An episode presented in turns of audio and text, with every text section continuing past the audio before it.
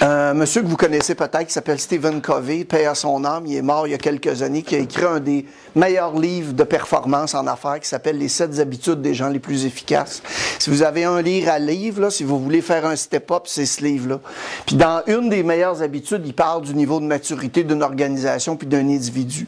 Dans le fond, ce qu'il dit, c'est que quand quelqu'un commence à travailler, prenons par exemple Annie. Annie, ça fait combien de temps que tu es dans l'organisation? Ah, ça va faire bientôt deux mois. Ça va faire deux mois. Fait qu'Annie arrive, oui, bravo, effectivement. Annie, à son niveau qu'elle est, c'est un niveau de dépendance par rapport à l'entreprise. Ça veut dire que vous, l'entreprise, devez me former, vous devez me donner les outils, vous devez m'occuper, euh, me donner la liste des clients, vous devez vous assurer que je suis capable d'exécuter la tâche comme vous voulez que je la fasse. Le problème qui arrive, c'est que si ce mode de dépendance-là poursuit, c'est que tu tombes dans un mode de victimisation. Parce que si tu restes au niveau de dépendance quand on t'a fourni tous les outils, là, le côté obscur de ça, c'est c'est de votre faute. OK? Si ça marche pas, si, si je suis pas performante, si je suis pas ci ou ça, c'est tout le temps de votre faute. Vous me donnez pas les bons outils, j'ai pas les bons collègues, j'ai pas les bons clients, etc., etc. Le deuxième niveau dans l'évolution du niveau de maturité, c'est le jeu. Donc, quand j'ai tous les outils, l'évolution après, c'est je. Je suis capable de faire la job, j'ai les outils pour bien fonctionner. Je sais où ça part, je sais où ça s'arrête, puis je deviens très performant et performant dans ce que vous me demandez d'accomplir.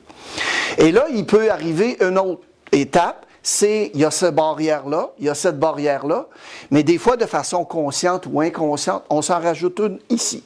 OK? Alors, ce qu'on dit, c'est, moi, regarde, 9 à 5, je suis bon dans ma job, qui ne m'écœure pas, puis là, je mets une autre barrière par-dessus. Fait que je me mets à dire non, non, non, à garder beaucoup d'informations pour moi. Je suis fonctionnel dans ce qu'on me fait, mais je partage rien, je suis ouvert à rien.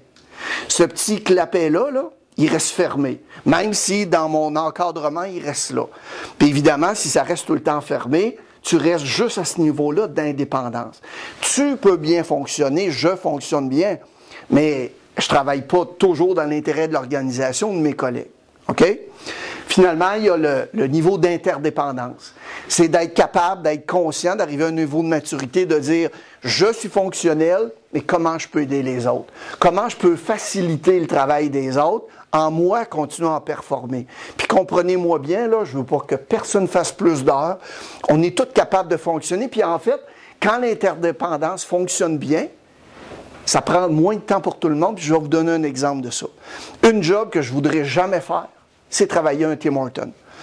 Les gens qui sont là dans mon livre à moi, ils sont admirables de le faire dans les conditions qu'elles le font, au salaire qu'elles le font. Fait quand ils arrivent, OK, elles sont dépendantes de moins outils, de moins process, puis là, on apprend à fonctionner. Ensuite, je sais comment faire du café, je sais comment préparer les sandwichs, puis même je peux anticiper les besoins si j'arrive à un niveau d'interdépendance. Puis je vais vous donner un exemple bien niaiseux de ça pour vous l'imager. Il y a quelques semaines, je m'en vais à un Tim Horton en Beauce. Puis euh, quand j'arrive au guichet, je vais avoir un café, puis j'ai dit donnez-moi donc deux, boîtes de beignes mélangées. J'arrive au comptoir, la dame, elle arrive avec les deux boîtes de beignes, elle vient pour me les passer. J'ai dit madame, je suis vraiment désolé, pourriez-vous me donner un sac s'il vous plaît? Être plus facile pour les transporter. Elle dit, il n'y a aucun problème, monsieur. Elle reprend les boîtes, elle les met sur le comptoir. Elle s'en va à l'autre bout du corridor chercher le sac. Pendant ce temps-là, comme je la vois revenir, je vois une autre madame ramasser les deux boîtes, attendre comme ça. La dame est arrivée avec le sac. L'autre dame a glissé les boîtes dans le sac. Ils ont pris le sac, ils me l'ont donné. Ça, pour moi, aussi niaiseux que ça peut être, c'est de l'interdépendance.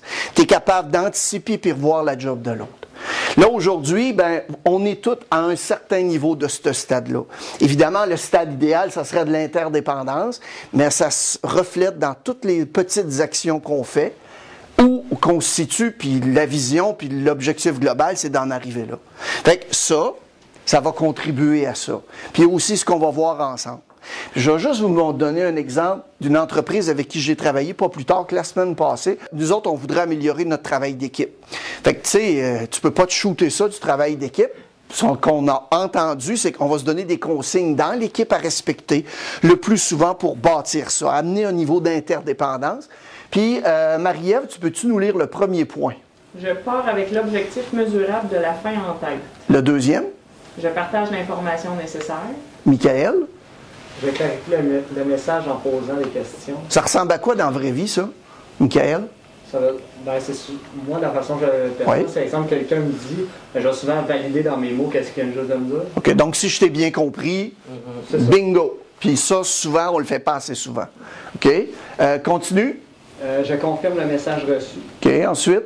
J'anticipe les besoins de mes collègues. Euh, Serge, tu peux y aller avec l'autre? J'exécute les trois T de Martine, ton temps et tel. OK, ça, c'est... euh, J'ai trouvé le fun.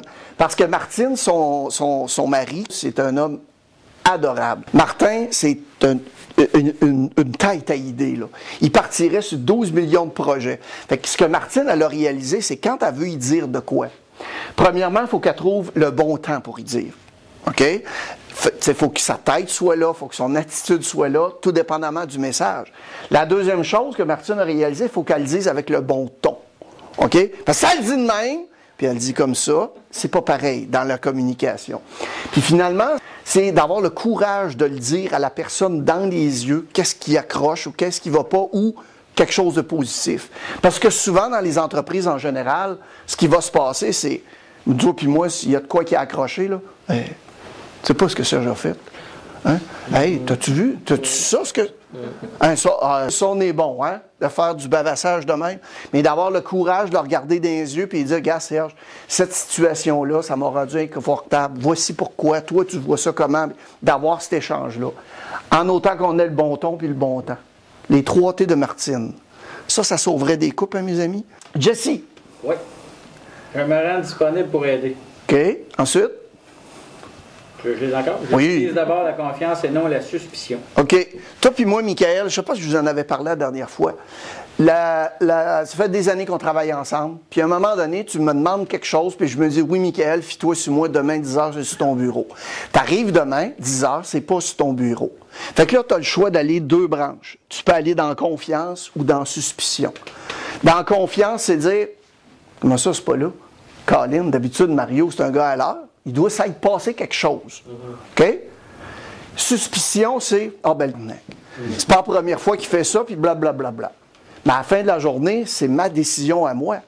Puis tu sais, dans un projet comme ça, là, dans les premières heures, puis je veux pas pointer personne, mais dans les premières heures, quand on a commencé à se connaître, qu'on a vu qu'on était super bon, puis que là, ben, tu sais, l'évolution de tout ça, le step-up de tout ça, c'est ça va-tu marcher? Ou ben non, on embarque dans le projet.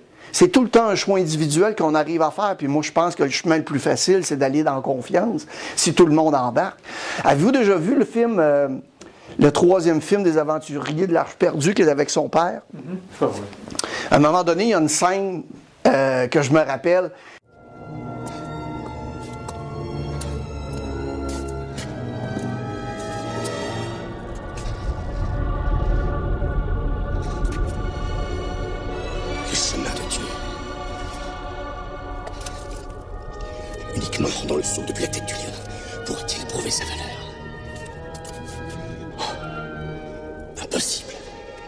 Personne ne peut sauver ça.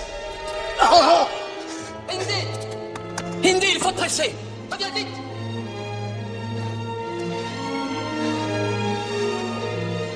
C'est le saut de la foi. Oh. Tu dois y croire, mon fils.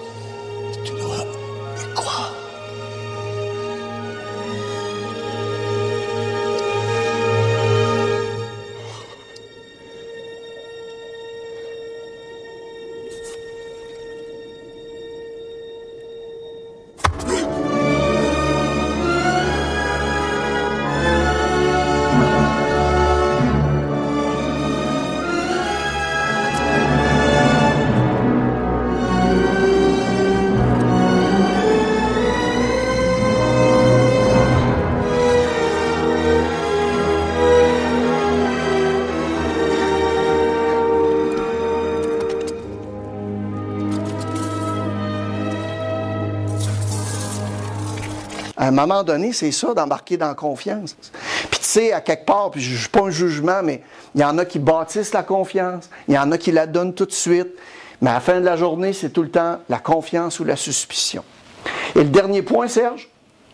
Euh, je demande de l'aide quand c'est nécessaire. Ah, ça, les gars, on est bons là-dedans. Hein?